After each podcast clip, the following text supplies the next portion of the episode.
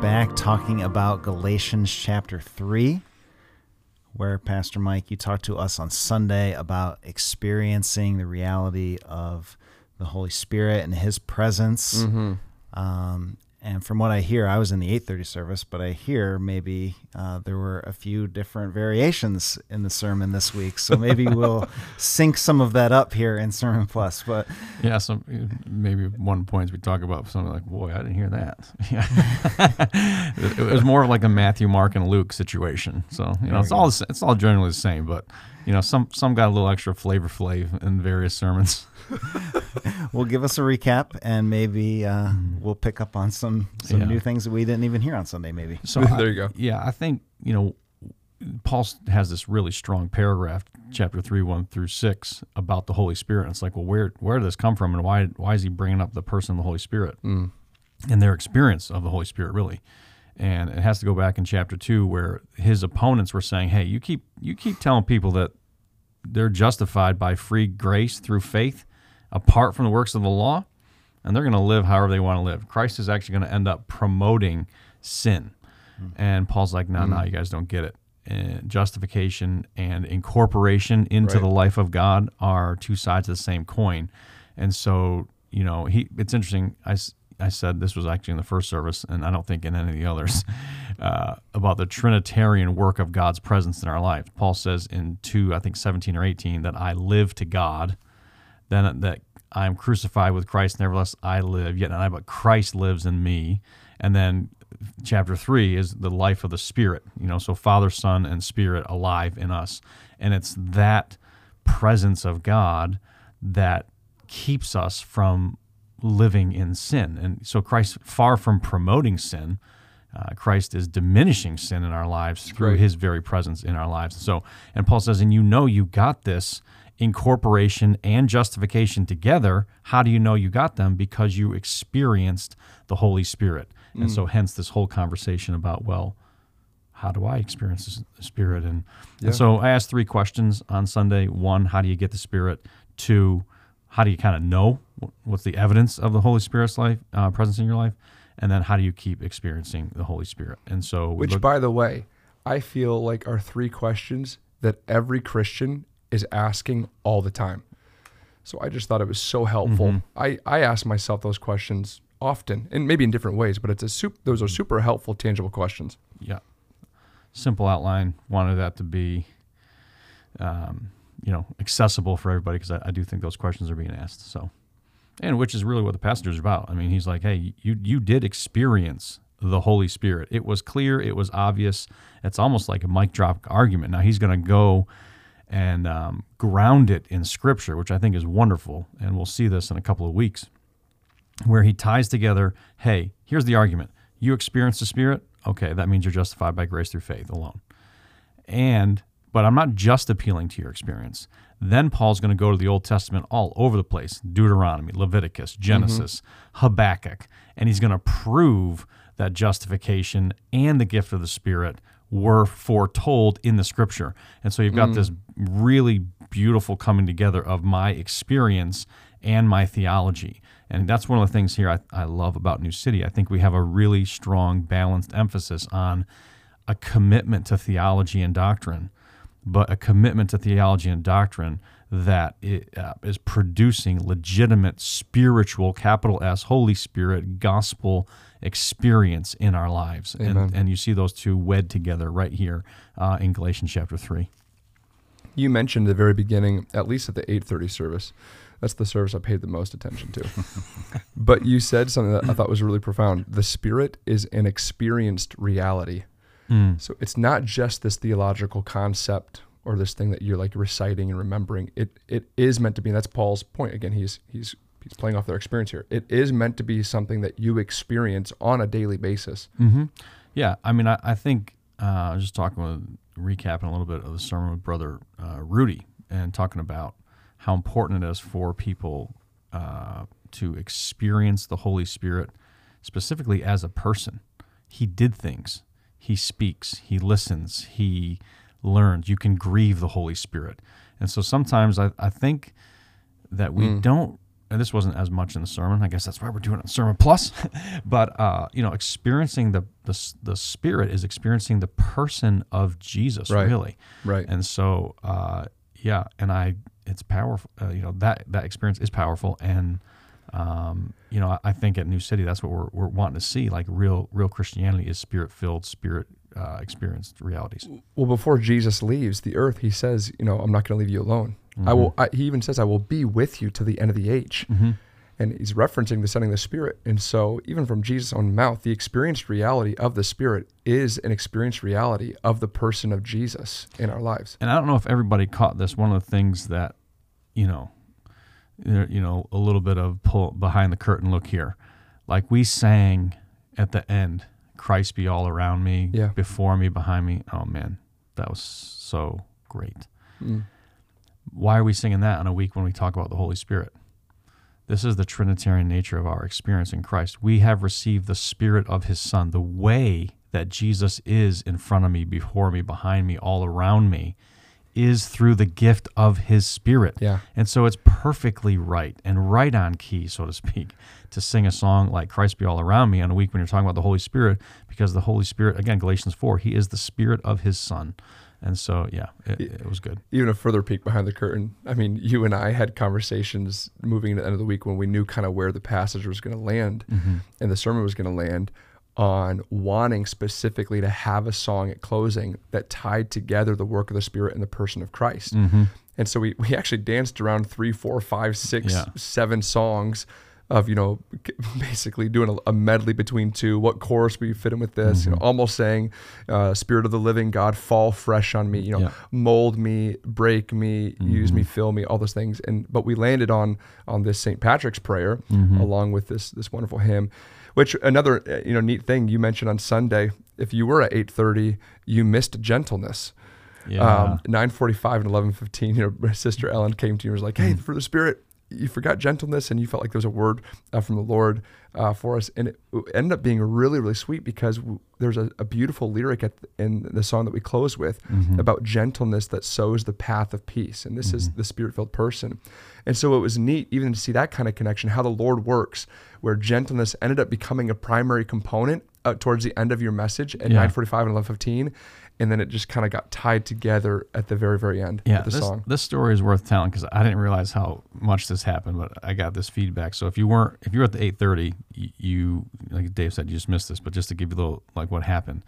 So I often reference the Holy Spirit in a lot of my preaching, like, yeah, even if I'm not on that topic or whatever, like, yep, it's such a prominent, important theme. And I'll usually just say love, joy, peace, and everybody kind of knows, oh yeah, and all the rest. But this week I was like, specifically, I told my wife, like, oh no, I'm going to go through all of them. Yeah. Like, and so I said that at 8:30, and then at 8:30 I missed gentleness. And so I've recited the fruit of the Spirit multiple times here at New City, and I've never mentioned the word gentleness, right, to the point where Dave just told me, he's like, oh, Mike must know something about the Greek. I don't know, because he's never used gentleness. And was borderline too embarrassed to ask. Yeah. I'm like, do I not know my Greek well enough? I need to go study this passage. He never says gentleness. No. And so I get done preaching at 8:30, and I just talked, by the way, about kind of like obeying the promptings of the Holy Spirit. Yeah. And so Ellen comes over to me, and my wife, and she's like, hey, I just felt impressed to say, hey, you didn't say gentleness.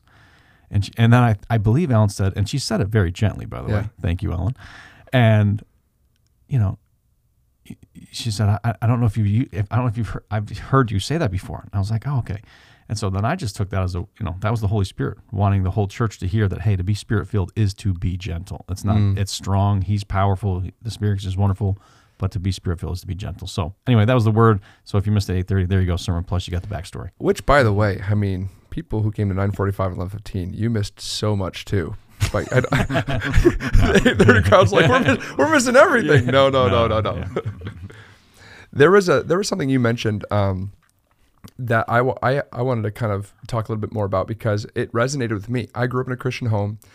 You mentioned that in one of your books that you were working through and studying this, mm-hmm, week, that the author had made an interesting kind of point or suggestion, that it might be more difficult for a person who grew up in a Christian home to know how to answer the question, how do I know I've received the Spirit? Mm-hmm. Which was the second question. You know, how do you know you received the Spirit? And so if you kind of grew up being a relatively good person or, you know, believing the right things, you go to church, that type of stuff, it's not as maybe seemingly we might say like, or they might feel like as powerful mm-hmm. as the big Pentecost experience or, mm-hmm. you know, signs and wonders or this huge turn of repentance from a sin. And so I just thought that was super interesting because I thought to myself, oh yeah, I've definitely had that question growing up. Mm. Like when I'm looking, hey, Dave, you know, this happened. You know, I remember as a teenager, even in college, being like, are you really saved? And to figure out how do I know that I have the Spirit in me was a hard thing for me to answer mm-hmm. in part because my dad was a pastor. My mom and my dad, you know, stayed together. They're faithful. I have amazing sisters. I grew up in an amazing church. So that was a super interesting point. I wondered if you'd elaborate on that. Yeah. I mean, even the way you phrased it there, I think is interesting. Like asking the question, am I saved? And do I have the Spirit? Those are synonymous questions, right. But they definitely have a different emphasis about them. If you're saved, if you're wondering if you're saved, you're wondering, did I pray the prayer and did I mean it? Usually. Which I mentioned a couple weeks ago. You did mention that, yeah. If you ask, do I have the Spirit, you're actually wondering, like that's a now question. That's not a like that happened to me when I was 7 question. That's a like, am I doing that now? And so I think those questions are both important. By the way, I don't want to minimize either one of them. Yeah. Like I think, and what's interesting too in this whole conversation is the move that Paul makes between justification and the reception of the Spirit. He moves back and forth between those two themes seamlessly. Yeah. Which, when you read the commentators, they're like, they sometimes get, it's like, not confusing, but like, it's so seamless that the one and the other are just, they're right. Two sides of the same coin. Yep. So that, and that's both those questions. Have I been justified? Meaning, am I saved? Am I right with God? And then, do I have the Spirit? Both those questions are important. And because, you know, they play off each other. And so, I think it's important, and I said this to the parents, I think it's important for you this was great. To be pursuing life in the Spirit. Like it should be a regular conversation in your house. This happened in our house just the other day. My wife asked one of our kids, was that a Spirit-filled response?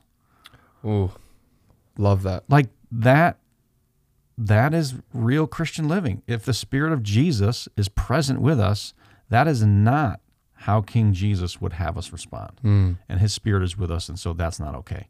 And so there's this regular conversation about the Spirit. And then if parents are living life in the Spirit, then I think we should be encouraging our children to get to know the Spirit of Jesus. I love that. Like pursue the Spirit of Jesus, seek to serve your spiritual gifts. Like, you know, so there's other things that can come involved into play, understanding conversion, baptism. As parents, there's lots of things that are involved, but I think one of the kind of neglected ideas or concepts, realities, I like the word reality better than concept, is the presence of the Spirit in the lives of our children and then teaching them to hear his voice. And I try to use myself as an example, like in ways where you're going to get it wrong, you know, but like I would celebrate our young people, like trying to live by faith, by an impression, and getting it wrong, and then trial and error, learning to hear the voice of the Spirit, I think is really important. I thought that was super helpful. And so a couple things. Number one, even having the person of the Holy Spirit be a part of your regular language is a thing. Yeah. Talking about the Spirit, is that a Spirit-filled response? Mm-hmm. Well, what do you feel the Spirit leading you to do? Mm-hmm. You know what I mean? Like those types of conversations daily are a really good thing. And you're going to say, and your kids are going to say, I'm not sure. Is it my conscience? Is it just my mind? Is it the Holy Spirit? And it's like, well, exactly. Yeah, learning to discern. It's so good. And I love that you use those two examples. You know, you use an example about, you know, you thinking you're the most spiritual person in upstate New York and you're going to pray 86 cents to be a full tank of gas. It was so great. And not put it in the payphone. Which, also, by the way, Dan's here in the room. He was there, and I mean, he wasn't in the. I mean, but he was basically a near eyewitness to all those events. I also love that you mentioned how disgusting payphones are. It's like an OCD nightmare. Yeah. But okay, you answered that question by saying, well, sometimes in some places and with some people, you see powerful works. Mm-hmm. You know, that's how you can know that you receive the Holy Spirit. Sometimes, because you see like your prayers working, like God is answering prayer. Then there's fruit of the Spirit. You're keeping in step with the Spirit. You're led by the Spirit. But you mentioned at the end the way that the Lord, the Holy Spirit, leads us in the moment. And you said this phrase, we're not just going throughout our day, business as usual. Right. I loved that. And so, that is a way, by the way, maybe you're not experiencing as much as you'd like evidence of the Holy Spirit in your life because you're just going throughout your day as usual. And to use Paul's language, you're not believing. Right. You're not actually actively believing that the Spirit of Jesus is in you and with you, and He has plans.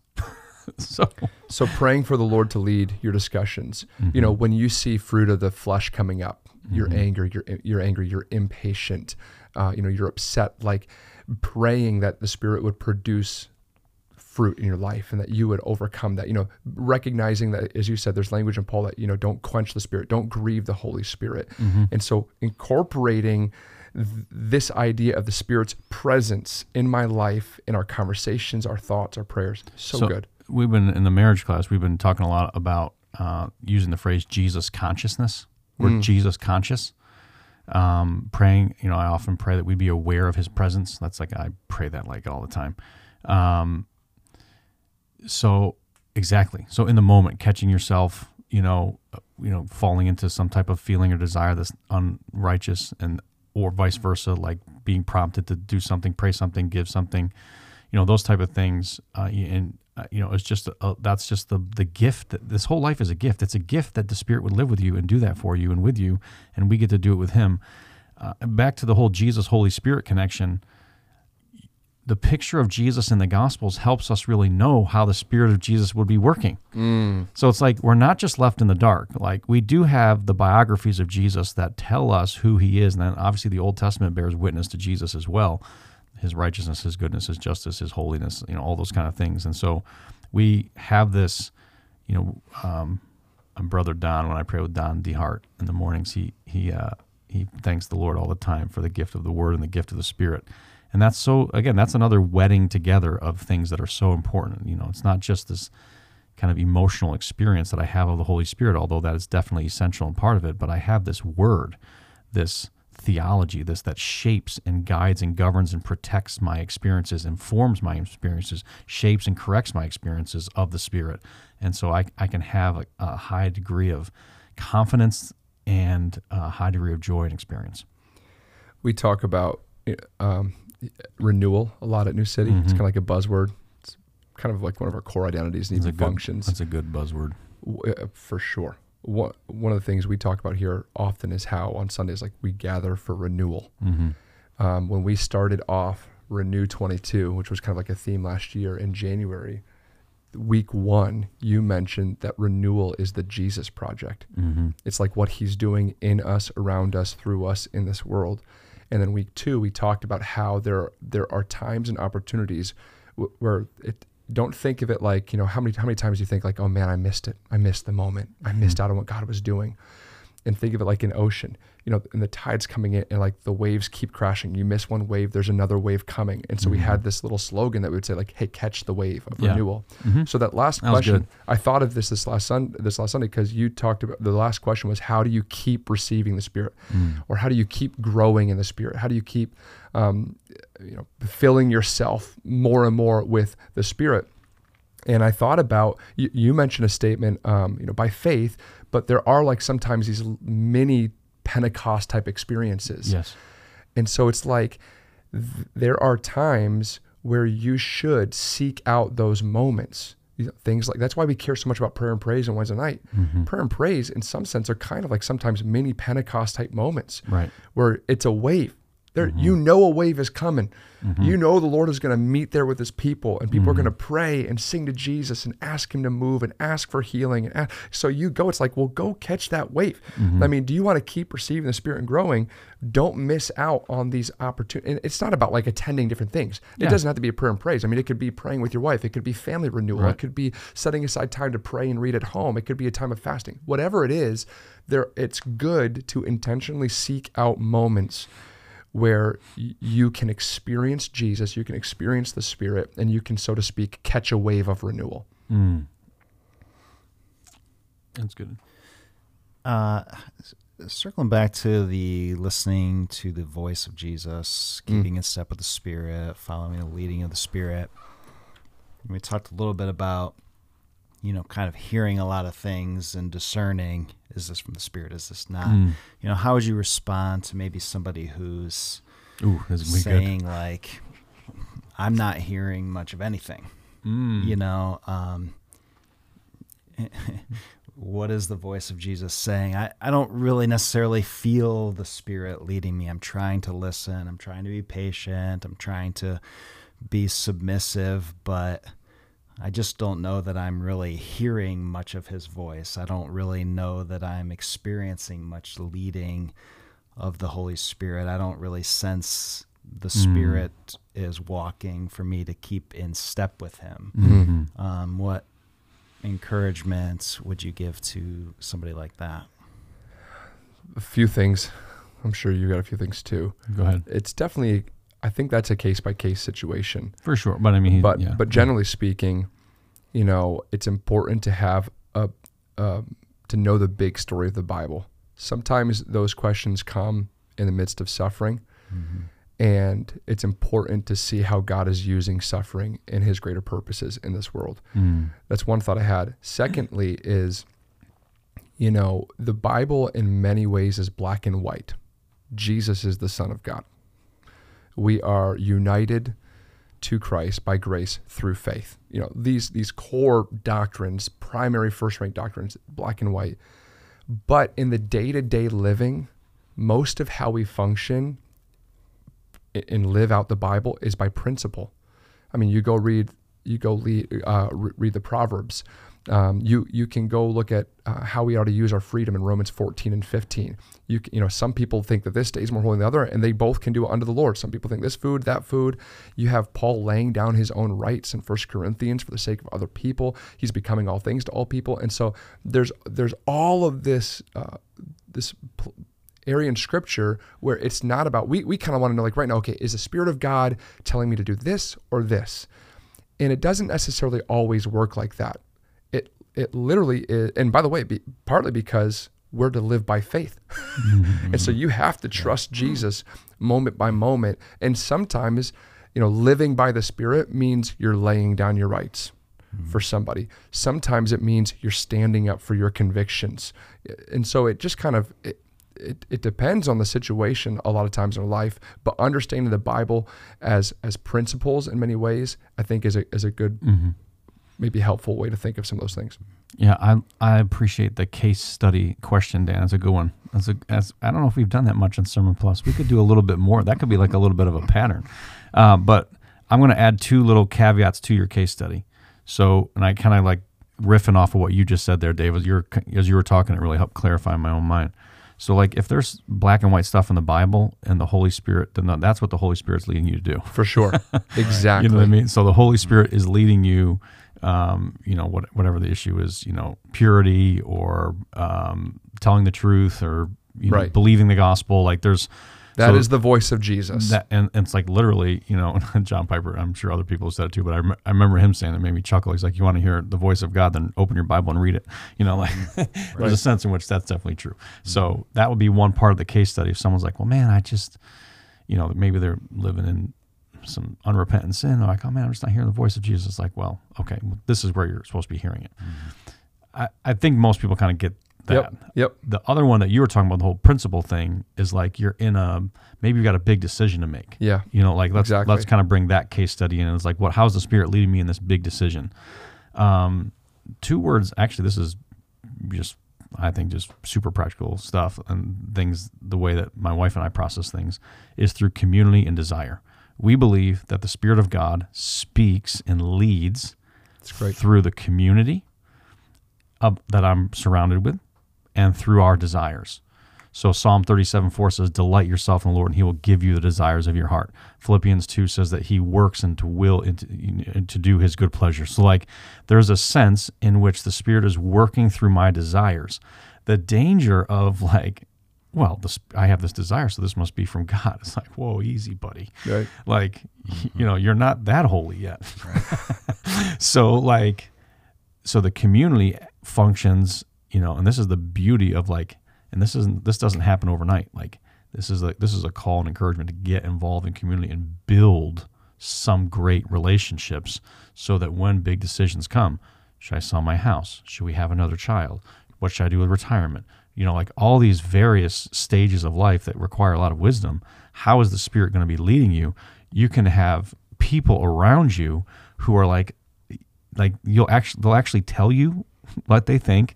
They're Spirit-filled themselves, and then you can process that. So that's to kind of clarify your case study there, Dan. That would be for decisions. How would I do that? So that's how Julie and I, we're definitely in prayer. We seek to say, not my will, but your will be done.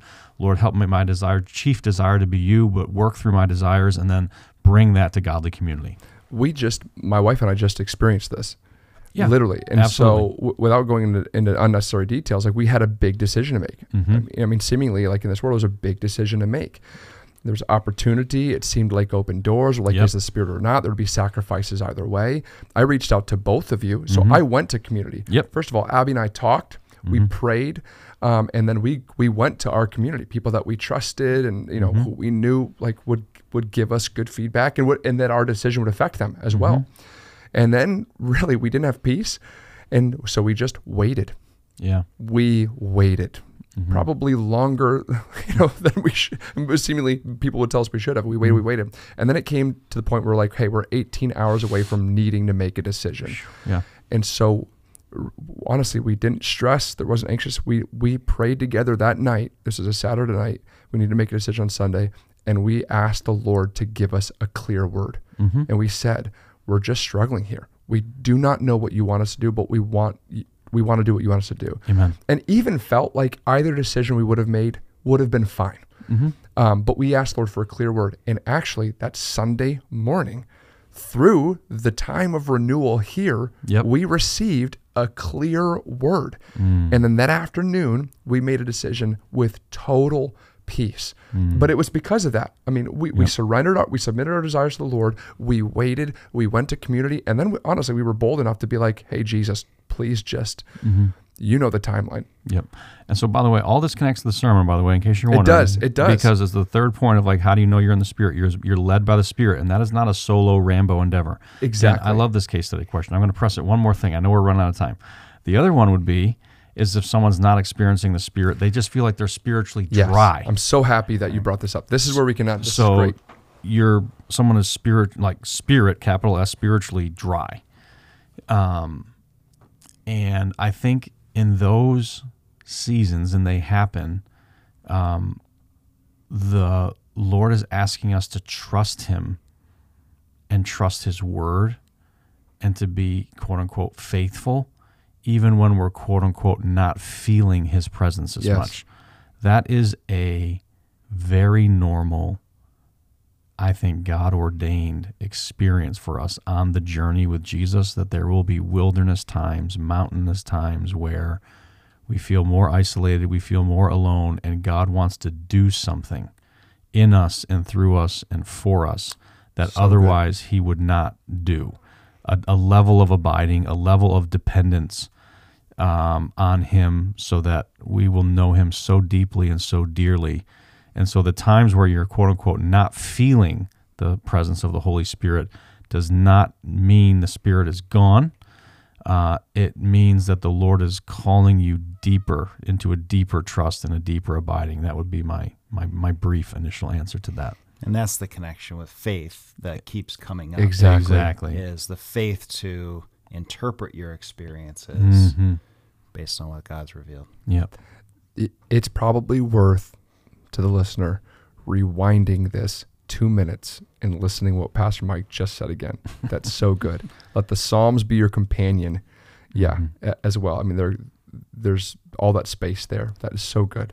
And if I could have the final word, reminding yourself, and we've said this before, and I think this is wonderful, the practice, I said this in a Sermon+, before your feet hit the floor, although that didn't happen to me today, early on in your day, reminding yourself, I'm crucified with Christ. Nevertheless, I live. Yet not I, but Christ lives in me. In the life I now live by in the flesh, I live by faith. My life is entirely characterized by faith. And what am I believing? That God actually loves me. I mean, how good will your day be? It'll be a little bit better, at least, if you are actually believing God loves me. It's incredible. And so those, you know, we've talked a little bit about practices and praying the Lord's Prayer, praying that prayer. And I would say the last thing is like that St. Patrick's prayer that we sang, yeah. Christ be all around me. There's another great one. So work these many prayers of faith into your Christian living as reminders of renewal, and believe into them and ask the Spirit to fill you. Amen. Oh, next week. Yeah. Pastor Mike. Yeah, next week, Rudy Bailey. Brother Rudy is going to be preaching for us. One of our elders here. One of our elders at New City. I've been working with him. I wanted to have a message that is a companion to Galatians. So he's going to be preaching on a passage in Luke about prayer and the reception of the Holy Spirit, asking, seeking, knocking. And the verse says, "If speaking to fathers, if you, being evil, know how to give good gifts to your children, how will not your Father in heaven give you the Holy Spirit?" There's a lot of things he could have said there.